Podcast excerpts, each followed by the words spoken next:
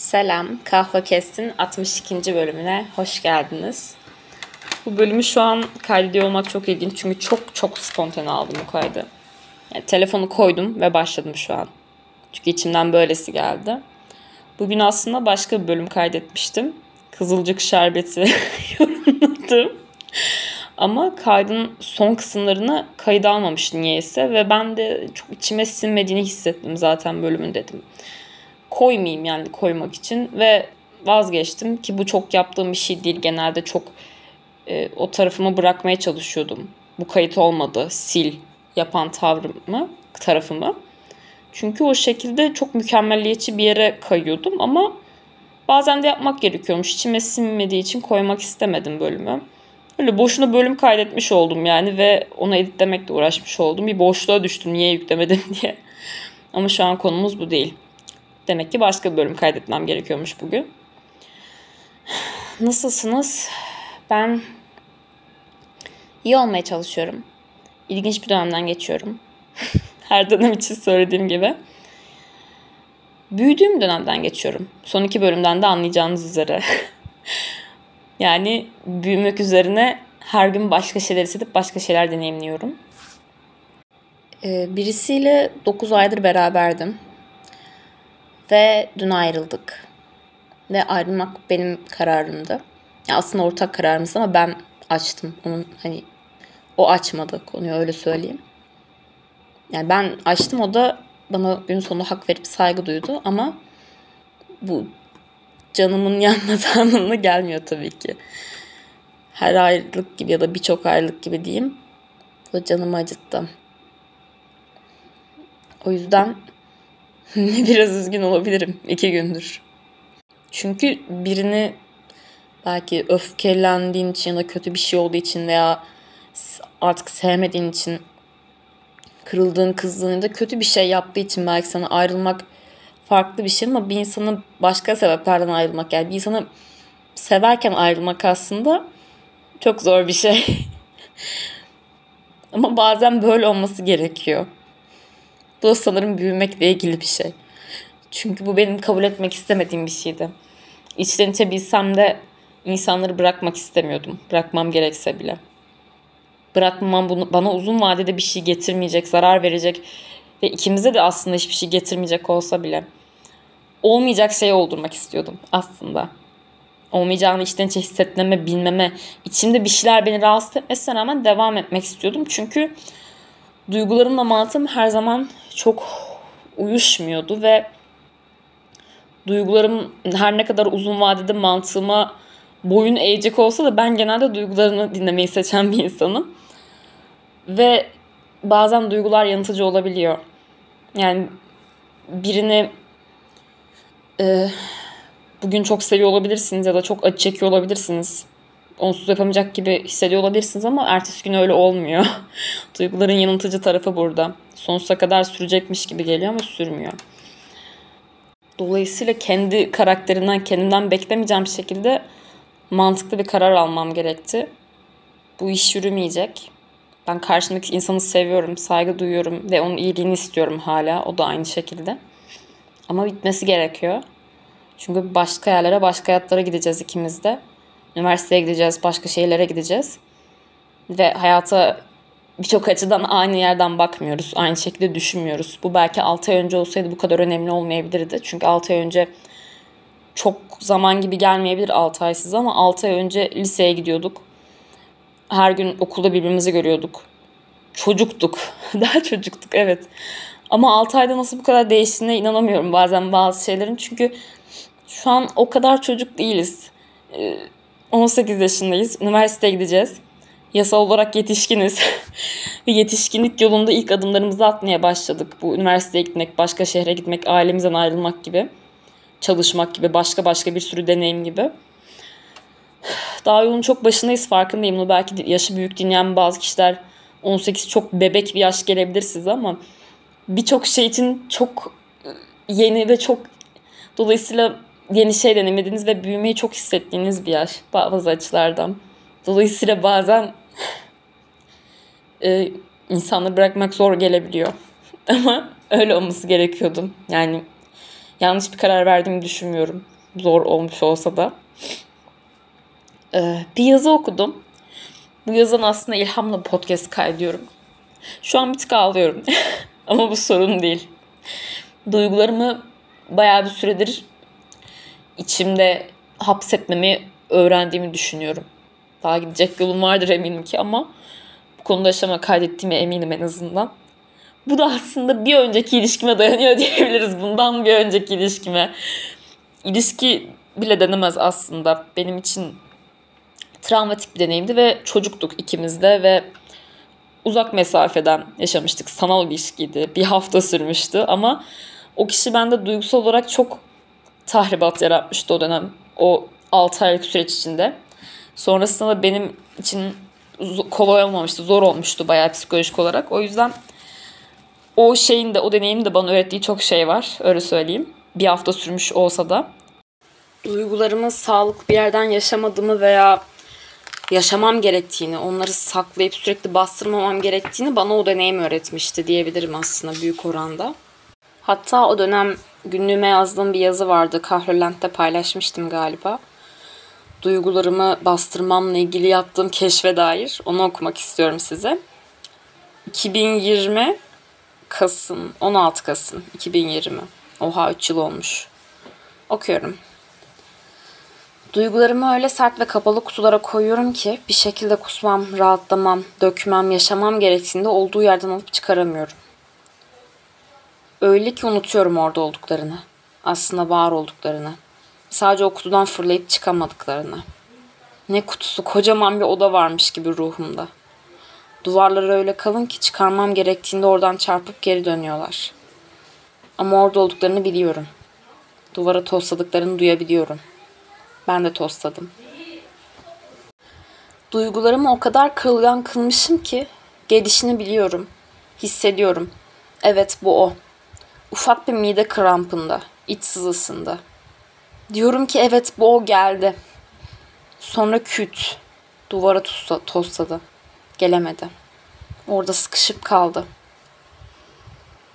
Küçük, alaycı bir kahkahayla sınırlı kalıyor tüm duygularımın dile gelişi. En üzüntülüsünden en kalp kırıcı olanına. Belki ufak bir ses titremesi. Hepsi o kadar. Kırılma, hüzüne dair bir şeyler arıyorum bedenimde. Yerlerde olmalı çünkü o duygular var. O zaman davranışları, reaksiyonları da olmalı. O odanın anahtarını bir bulsam. Hepsinin kapısını açsam. Çıksalar bir dışarı.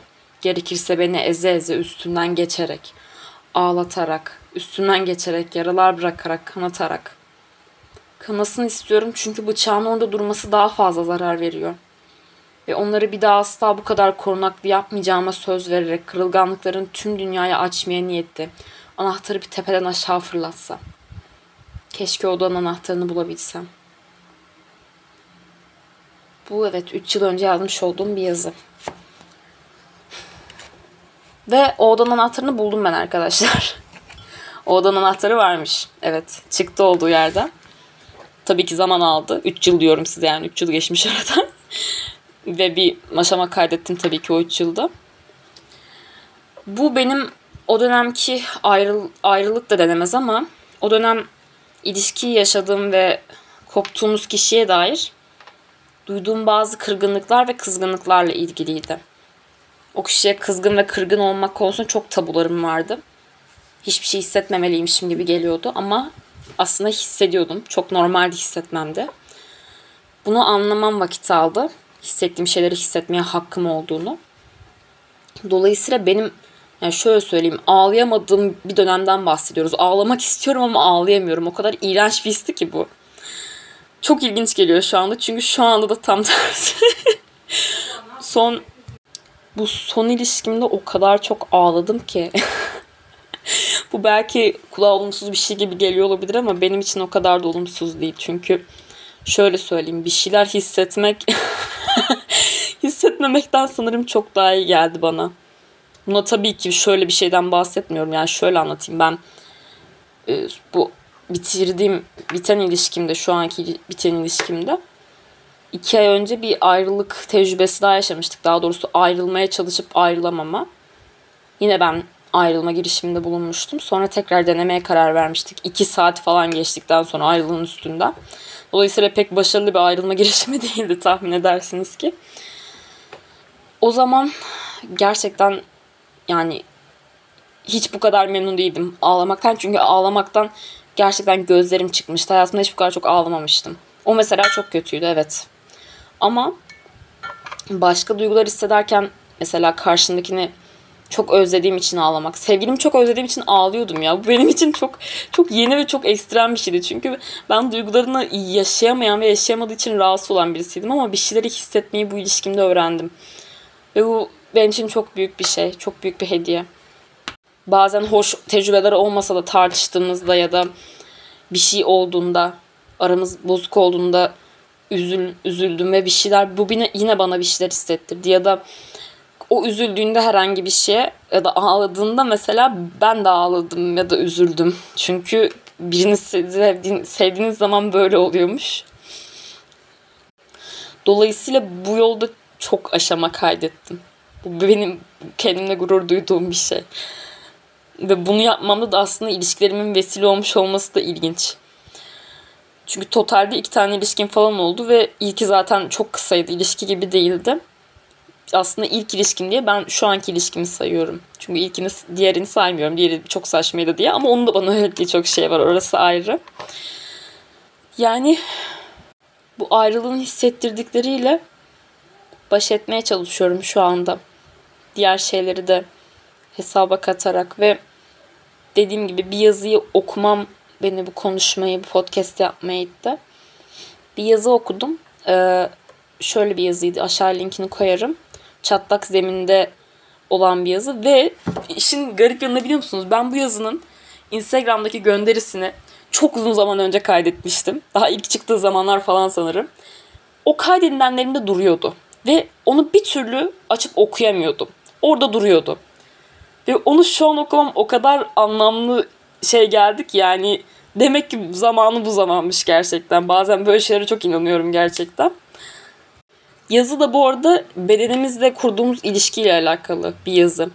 Bedenime mektup diye bir yazı hatta yazan kişinin yazdığı. Yazan kişinin yazdığı.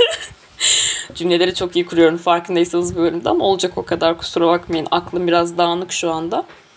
Direkt olarak ilişkilerden bahseden bir yazı değil ama tabii ki oraya değinen tarafları da var. Bedenle ilişkiyle alakalı, bedenin insanın bedeniyle ilişkisiyle ilgili bir yazı. Niye bana bu kadar dokundu? Şimdi ondan bahsedeyim çünkü ben burada ilişki tecrübelerinden bahsettim genel olarak ayrılıktan bahsettim. Hani bir kitap var ya Beden Yalan Söylemez diye okumak istediğim kitap bu arada okumadım kitabı ama o kapağı o başta inanılmaz uygun tecrübelerim oldu çünkü bu konuda ve bugün bunun aydınlanmasını yaşadım anneme anlatırken. Dedim ki anne dedim aslında bedenimin bana bir şeylere haber verdiğini fark etmek çok garip geliyor şu an dedim. Mesela ilk ilişkimde o bahsettiğim bir haftalık travmatik olan ilişkimde e, karşımdaki kişi bana açılmıştı. Ben zaten ondan hoşlanıyordum. Bana açılmıştı ve biz sevgili olmaya karar vermiştik gibi bir şey olmuştu. O gece ve devamındaki 3 gün boyunca benim aralıksız mide bulantım olmuştu mesela. Bunu anlamlandıramamıştım o zaman. Demiştim ki ya senin istediğin bu değil miydi? Niye miden bulanıyor? Niye bu kadar kötü hissediyorsun? Korkunç bir mide bulantısı çektim 3 gün boyunca. Geçmedi yani. Ve sonradan baktığımda şey hissediyorum. O kişiyle ilişkim o zaman bile o kadar sağlıklı değildi ki daha sevgili olmadan önce bile o kadar sağlıklı değildi ki ve bedenim bana o kadar aslında bunun doğru olmadığını sinyalini veriyordu ki bunun iyi bir şey olmadığını aklımdan önce sanki bedenimi hissetmiş gibi. Bedeni aslında çok geri plana attığımızla ilgili bir yazıydı bu. O yüzden birçok şeyi üst üste gelmesiyle çok kafamda ampul yandı. Çok böyle bazı fikirler çarpıştı falan. Bedenimizi çok hafife alıyoruz ya da kendimizden ayrı ya da çok zihne dayalı, akla dayalı bir şey. Bir enerji çalıştırıyoruz çoğu zaman. Ama beden aslında çok fazla şey kaydediyor. Çok fazla bilgi saklı orada. Bu spiritüel anlamda da katabilirsiniz bunu ama bilimsel bir tarafı da var bunun araştırabilirsiniz. Bedenin birçok şeyi hafızada tuttuğu ve bedenin birçok konuda bizi korumaya çalıştığı, tepki verdiği vesaire. Ama ben bunu gerçekten hayatımda deneyimlediğimi bu kadar net fark edince çok şaşırmıştım. Bu bir e, ve o kişi zaten bana bir şeyler söylediğinde ben zaten şeyleri çok net hatırlıyorum. Bana söylediği şeylerden dolayı. Çocuk bana bir şeyler yazıyor. Bir de mesajla yapıyoruz bütün bunları. Yani mesaj yazıyor bana. Ben tuvalete gidip kendimi kusturmaya çalışıyorum. O kadar kötü hissediyorum ki çünkü bana dediği şeyden ötürü. O yüzden bunun zaten sağlıklı bir şey olmadığı çok başından belliymiş. İşte şu anki ilişkimde de bu iki ay önce yaptığım ayrılma girişiminden sonra da iki saat sonra barıştık dedim ya şöyle söyleyeyim. Çok duygusal bir ayrılıktı. Yani çok duygu, duyguya dayalı verilmiş bir karardı. Duygusal sebeplerden ayrılmak istedim ben. Karşımdakini hala seviyordum. Aslında hiç ayrılmak istemiyordum. Hiç duygusal olarak buna hazır değildim. Ama yapmak istedim. Çünkü mantıklı gelen karar buydu ama o sırada mantığımı dinleyemedim ve çok duygu yani çok duygusal olarak çok güçsüz hissettim. Ve sadece bu kadar üzgün hissetmek istemedim. Bu kadar canımın yanması çok fazla geldi bana ve bu acı acıyla ne yapacağımı bilemedim bu üzüntüyle. Çünkü daha önce deneyimlediğim bir şey değildi birisi için bu kadar üzülmek, hayatından gideceği için. Bunu ne yapacağımı bilemedim ve o zaten ayrılmak istemiyordu. O zaten hani denemek istiyordu. Ve aynı şeylerin tekrar olmayacağını söylüyordu. Ya da sorun çözeceğimizi. Ve ben de denemek istedim. Şans vermek istedim. ikimize de. Ve ben bu şans verme meselesi yaşandıktan sonra gece uyanıp çok kötü oldum. Çarpıntı, panik atak ve en sonunda kusmayla biten korkunç bir geceydi.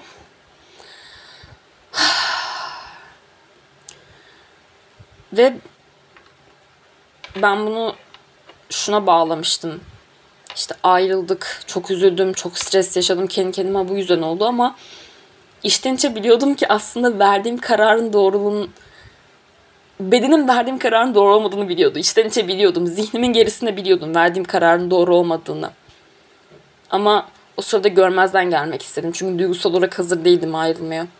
Bu yüzden yapmak istemedim bunu. Ve görmezden gelip tamam okey deneyelim tekrar deneyelim en kötü ne kaybederim diye geçirdim. Ve belki o sırada e, pişman değilim bu arada bundan ama o sırada bedenim bunun doğru bir karar olmadığını içten çok iyi bildiğim için kusarak tepki verdi. Ve bugün de aslında korkuyordum yine kendimin ayrılmaya giden yine aynı süreci yine aynı şeyler yaşayacağız. Yine benzer bir sürece giriyoruz. Ve yine çok bunu yüksek yaşayıp çok canımın yanmasından, çok üzülmekten çok korkuyordum. Fiziksel tepki verecek kadar kötüleşmekten. E, çevremdekiler de hatta korktular. Annem dahil. Ama öyle olmadı. Tabii ki çok üzüldüm. E, çok yerinden belki daha duygusaldı. Çok açıdan çünkü bu sefer gerçekten bittiğini biliyorum. Yani kararım bir yönde ve gerçekten bittiğini biliyorum bu sefer. Bunun da insanın üzen bir tarafı var. Bence bu seferki duygusal olarak daha ağır ama ben duygusal olarak daha güçlüyüm şu anda. Onu öyle söyleyebilirim. O zaman çok çok çok dayanıksız hissediyordum ve hiç hazır değildim. Ve so- bu arada suçlamıyorum bunun için kendimi yani o sıradaki halime şu an sarılmak isterim gerçekten ve çok iyi anlayabiliyorum çünkü kimse sevgilimden ayrıldık. Neyse. Ama şu anda kötü olmaktan çok korkmuştum. Ama ağlam ağladım. Hala ağlıyorum. Bugün de ağladım. Aralıklı olarak aklıma gelip gelip ya da konuşurken bir anda işte onun olan bazı güzel şeyler aklıma gelip falan ağladım ya da anneme anlatırken. Ee, dün gece zaten onu konuşurken zaten ağladım. Ben çok ağladım. Eve geldiğimde de birazcık ağladım. Gece yatarken de birazcık ağladım. Aralıkta olarak ağladım yani. Ama kendimi parçalamadım öncesindeki gibi. Bana fiziksel acı verecek kadar kendimi hırpalamadım. Çünkü doğru olanı yaptığımı hissettim içten içe. İlginç bir şey oldu. Akşam yatmaya gitmeye yatağa yattığım an kolum ağrımaya başladı. Sol kolum ağrımaya başladı. Ama nasıl bir ağrı? Yani ben böyle bir yani hiç daha önce böyle bir ağrım olmamıştı kolumda. Alışık olmadığım bir şey olduğu için de korktum yani. Niye ağrıyor bu kadar? Hiçbir şeyim yoktu çünkü şu, an, şu saniye kadar hiçbir şeyim yoktu. Ve sonra bir ne kadar doğru da bilmiyorum ama bir arkadaşım bunun kayıp yaşayan birçok insanda kol ağrısının olduğuyla ilgili bir şey söyledi. Belki bununla ilgilidir bilemiyorum. Ama bütün gece o kol ağrısı devam etti. Ben dedim oha dedim, üzüntüden insanın kolu ağrır mı ya? Bu yüzden mi oldu acaba diye düşündüm. Bilemiyorum hala asıl sorunun yani gerçekteki cevabını bulabilmiş değilim belki de. Ama gece biraz da beğendi falan sabah da biraz vardı ama sonra geçti. Ve kusmadım. Üzüntüden kusmadım. Ve bu da korktuğum bir şeydi. Çünkü daha önce yaptım diye düşünüyordum ama şu an baktığımda üzüntüden kusmadığımı görüyorum. Aslında doğru kararı vermediğimi bildiğim için. Vücudum bana isyan etmişti aslında. Bu senin için doğru değil. Bunu yapmaman gerekiyordu. Bu burada bitmeliydi. Ve bunu içten içe bildiğim için de vücudum bir şekilde tepki vermeyi seçmiştim. Ama bu sefer ne kadar üzülsem de belki daha çok üzülsem de e, doğru bir karar verdiğimi biliyorum. Bu yüzden canım orada kadar yanmıyor. En azından kendi kendime ihanet etmiş gibi hissetmiyorum. Evet karşımdaki insan gideceği için hala çok üzülüyorum. Bak karşımdaki insanın hala iyiliğini istiyorum. Hala mutlu olsun istiyorum. Bu çok garip bir his. Bunu nasıl anlatabilirim bilmiyorum. Yani mesela şu an bir ilişkisi olmasa ya da birini sevmesi ya da güzel bir şey yaşaması fikri beni şey yapmıyor. Hani çünkü normalde kıskançlık gibi bir şey girer ya insanın içine. Benim de yaşadığım bir şey gayet ama şu an mesela mutlu olsun istiyorum. Sadece ve bunu da konuştuk. Hani ikimiz de hani başka ilişkiler illa yaşayacağız sonra. Hani bununla ilgili de konuştuk. Bununla ilgili bir problemimiz yok. Ne kadar üzülsek de. Ve şu an hani ikimiz öyle bir şey hazır olmasak da direkt olarak bir ilişki atlamaya. Ee, ama mutlu olsun istiyorum. Ve bir insanın iyiliğini isteyecek kadar onu sevip önem vermek, sevgili olmasanız bile güzel bir şey. Güzel bir his. Ve sana bir şeyler kattığını bilmek. Ve birinin senin için özel olması ve senin de onun için özel olduğunu bilmek. Güzel şeyler. Güzel bir şey yaşadık. Ama bitti. Bazen bitmesi gerekir. Ve şimdi podcast'ı burada bitiriyorum. Biraz sümüğüm aktı. Gidip onu sümküreceğim. Ben iyiyim merak etmeyin. Bunu dinleyen bazı arkadaşlarım biliyorum üzülüyorsunuz. Elinizden bir şey yapmak geliyor. Bir şey de yapamadığınız için üzülüyorsunuz ama bu da böyle. Geçecek yani. Yapabileceğimiz bir şey yok. Hayat. Büyüyoruz. Ayrılıyoruz. Barışıyoruz. Böyle olacak. Evet. Podcast burada bitiyor.